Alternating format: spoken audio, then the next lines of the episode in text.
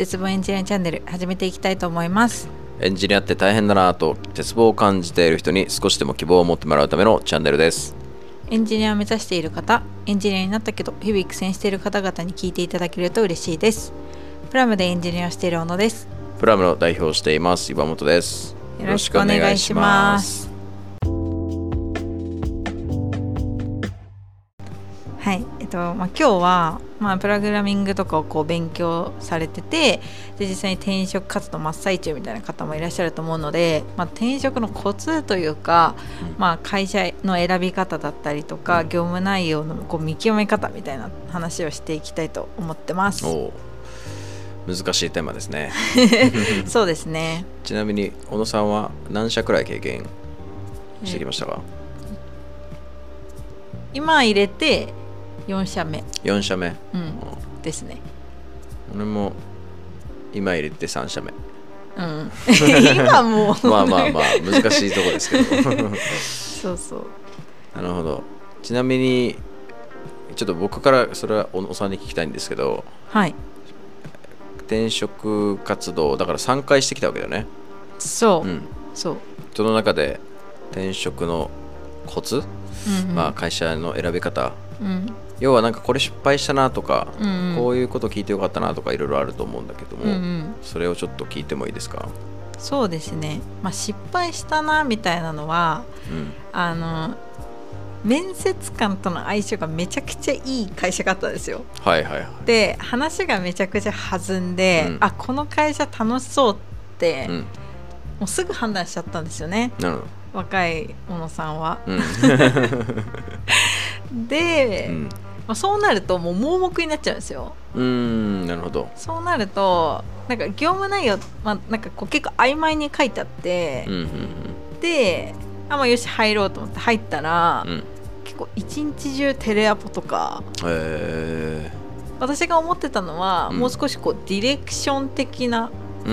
ことだったのに、がっつり営業じゃんみたいなの時がありました。なるほどね、業務内容の深掘りですね。そう、それは本当やってほしいですね。なるほど、確かにね。エンジニアでもそうじゃないですか？そうかも。なんかエンジニアって言ってもいろいろあるからね、なんか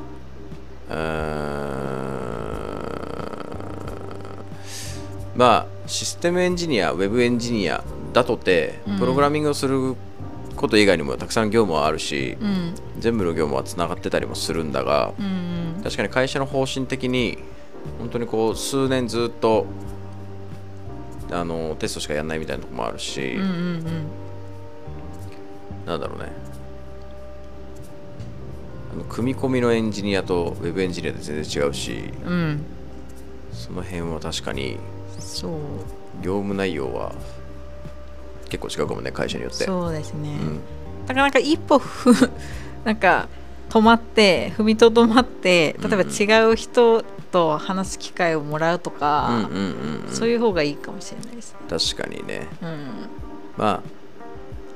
人の相性はもちろん大事だから、そこでいる人事の人との話があったとか盛り上がったとかっていうのも、一要素としては大事なのはもちろんある、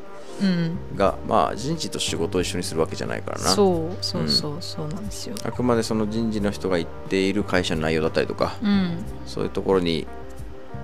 もうちゃんと深掘った方がいいかもしれないね。そう、あとは、会社選びとかで言うと、ここなら妥協できるよみたいなのをちゃんと自分の中で明確に持っておいた方がいいなと思ってて。というのは入った時とのギャップをできるだけ少なくしたい。なるほど、だからそれでギャップが大きいと、うわってなっちゃって、その離職につながったりもするし、逆にそのギャップをその入社前にどれだけ埋められるかみたいなのもすごい大事だなってすごい思いました。なるほどね、どこなら妥協できる？例えば、この間ちょっと私が書いたノートを八幡さんにはちょっとお見せしましたけど、自分の中でそもそもなんか働く目的みたいなのがあって、でそれに関するものは全部当てはまってる会社であることが前提として、うん、例えば自分が例えば今みたいに、ね、妊娠したら、うん、なんかちょっと働き方がちょっと変わってくるじゃないですか、うん、だからそういう時に代替策とかを一緒に考えてくれる会社なのかとか、逆にそれがもしできないっていうのを認識してるのとしてないのと全然違うじゃないですか、うん、そもそも選ばないっていう選択にもなるかもしれないし。確かに。なるほどね。こういう場合はどうするのかとか、まあ、例えばこの会社に入って最初の業務内容はこうだけど次の業務内容はこうなる可能性があるとか、うんうんうん、そういうことも聞いた上で、自分は何を本当に大事に、うん、何があれば入って何があれば入んないのかみたいなこととかを、うんうん、ちゃんと明確に軸をしておきましょうみたいなことでね。そうですね。なるほど。だから例えばそのリモート、フルリモート、うん、ハイブリッドとかでも全然違うじゃないですか、うんうんうん、でそれをどうしようかなってこう迷いに迷って、本当はフルリモートがいいけどまあ、会社的にはいいからハイブリッドの会社入りました、うん、でもそれが自分にとってこうめちゃめちゃ負荷ですとかだったら元も子もないから、うんうん、何妥協できるんだっけをちゃんと考えた方がいいと思う。ああ確かにね。なんかいずれにしてもやっぱ入って、うん、入った会社を辞めちゃうっていうのは、うん、まああんまりやっぱりお互いにとって良くないもんね。そうですね。でこの会社でちゃんと頑張って成長して貢献していこうっていう風にできた方が入る側も絶対にいいし、うんうん入社してもらった会社側も絶対にこの人に長く活躍してほしいっていう前提でいろんなことを教えてったりとか、うんうん、するし、うん、で早く早期退職とかになっちゃうとね、なんだよこんな早くやめんのかよみたいな、うん、うちからこう学ぶだけ学んでやめてっちゃうのかとかなっちゃうこともあるし、多分双方結構不幸になっちゃうからね、うん、早期退職、まあ、そういう場合が多いから、うん、できるだけそうしないようにどうすればいいのかなみたいなのは考えた方がいいかもね、うん、山本さんはありますか？なんかそういう選び方みたいな、こういうの気にしてたとか。うん、自分はね転職活動した時って、まあ、結局ちゃんとした転職活動で1回しかなくて、1社目の会社から Yahoo に転職する時だったのよ、うん、その時はなんか自社プロダクト持ってる会社がいいなみたいな、もう本当それだけなんか適当な言っちゃえば考えで、まあ一番 Yahoo が日本一だし Yahoo でいっかみたいな、うんまあ、そんな感じだったのよ、うんうん、で結論 Yahoo はいい会社だったしあんまそれで失敗とかってなかったのね、うん、で、今自分代表になっていろんな経営者の知り合いとかあるじゃない、うんうん、なんかそういうのを見てて仲いい人もいるし仲良くない人もいるしって感じなんだけど、なんかね、なんつうんだろうな、やっぱちゃんと社員のことを考えてる人と考えてない人がいるなってめっちゃ思ってて、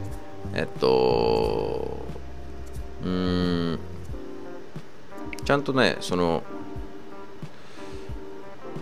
あとなんか社長の種類としてなんつうんだろうな、ちゃんとこうなんか嘘つき続けられる人とそうじゃない人いるみたいな、うん、なんか要は掲げたビジョンとかがあって適当なビジョン抱えてる人もいるわけ、なんか全然、うん、それ別に目指してもないみたいな、うんうん、でもそれをさ掲げ続けられるってある種才能なのよ、うん、なんか俺たちは世界に出ていく IT 企業にしていこうぜとかさ、うんうん、言ってさ別に何もただなんかそんな兆しもなく、うん、でもそのビジョンだけ掲げて言ってるみたいな、うん、別に裏では何もしてないですみたいな、うんうん、それすごくない？その嘘つき続けられるって。確かに俺はできないなって思う、うんうん、なんかそれはそれである種才能だなと思うんだが、でもやっぱりねそうすると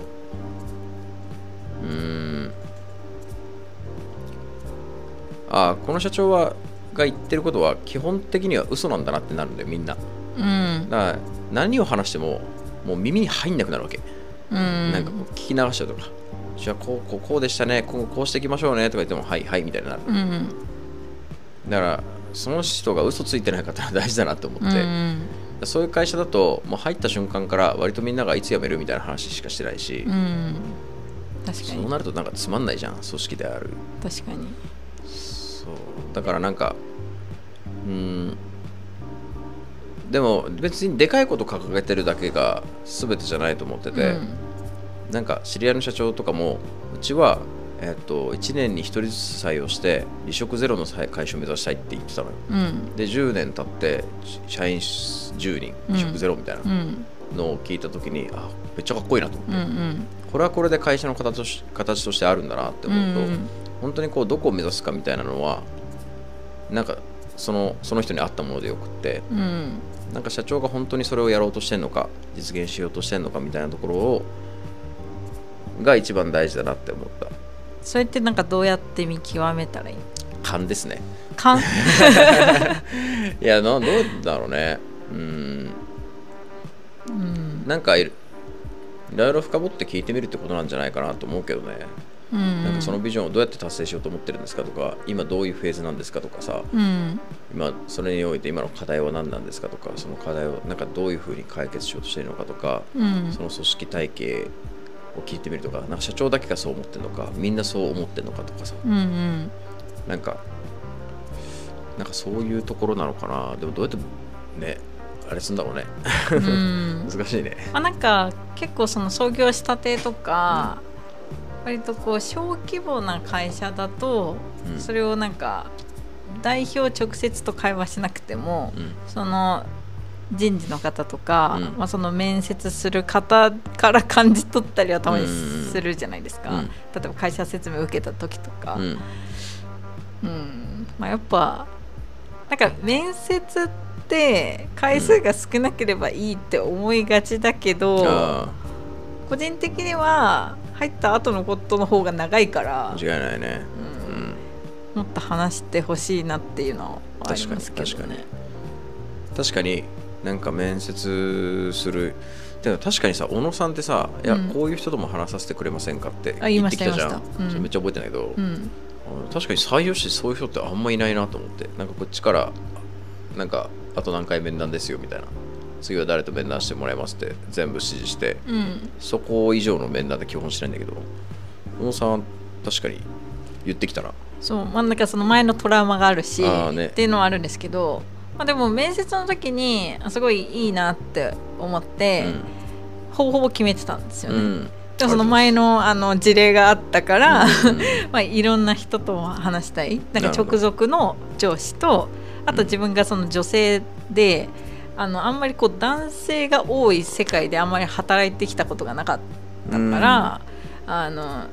それでも生きていけるのかっていう意味で、その女性のエンジニアとも話したかったっていう2人をちょっと話させていただいたって感じ。そういうことね、それなんかこっちとしてもこうすごい高評価だよね。なんか本当ですか、そんなことを言ってくれる人はほぼいないと思うそうなんか言うのもでもちょっと不安だったんですよ。なんかこう疑ってるんじゃないかって思われるんじゃないかみたいなとか、そのなんだろう、内定もらってるけどちょっと期間を伸ばしてるって思われる、承諾までの期間をなんか伸ばしてるんじゃないかって思われるんじゃないかとか、こっちサイドって結構いろいろ不安じゃないですか。確かにね。でも今こうリクルーターとかもやらせてもらってる立場からすると、今後一緒に働く期間の方が長いから、お互いそのウィンウィンというか、納得感持って入ってもらう方がいいから、なんかそういうのは全然ありだなって思ってます。いやめちゃめちゃありだと思うし、確かにそれはいろんな人にやってほしいなと思う。なんかこっちから指示する、次はこの人と面談です、この人と面談ですとか、これを出してくださいとかだけじゃなくて、なんかもっとこういう人と話したいですとか、なんかそれはもしあれば言ってほしいなって普通にめっちゃ思ったし、会社としてもやっぱ会社を変えるってその人の人生に変わることじゃない、それはもちろん分かっているし、その中でちゃんと納得した判断をしたいから、別の人とも話したいんですっていうロジックってさ、めちゃめちゃ正しいじゃん、それをなんか会社のこと疑ってんじゃないのかとかさ、こっちのコース使わせやがってとか思う会社があれば入んなくていい、うん、あそうそうそうそうなんですよね、うん、そうそれなんですよ。そうだからちゃんともちろん人生において大事なイベントなのでいくらでも時間使ってくれていいですよとかって言ってくれるとこじゃないと多分不幸に逆になりそうだしね、うん、それめっちゃいいこと言うね。あざますそう岩本さんがその私のその提案にめっちゃもうすぐ快諾してくれたんですよ。あそうだったっけ。そうそうなんですよその時点で、うん、いい会社なんじゃないかなって思いました、うん、ありがとうございますそうねそうまだここのオフィスがスカスカだった時直接岩本さんと話したっていう。そうだねこんな感じですって言って画面でみんなの働きぶり見せてくれましたズームでね本当まだ数名しかいなくて今はもうこんな手詰めのオフィスもスッカスカの時期があったんですね。ありましたね。2年前ありました。なので、会社探しのコツ、うんうん、転職のコツみたいなのはもっともっと候補者が主導して情報を取りに行ったりとか、うん、もっとこういう人と話したいとか、うん絶対提案してもいいはずだしやればやるほど、うん失敗しない確率が上がるし、うん企業側もそれでマイナスの印象っていうのは全く受けないから、うん、どんどん自分から情報を取りに行って頑張っていきましょうって感じ。いや本当にですなですね。まとめるといい情報でした。ありがとうございます。ありがとうございます。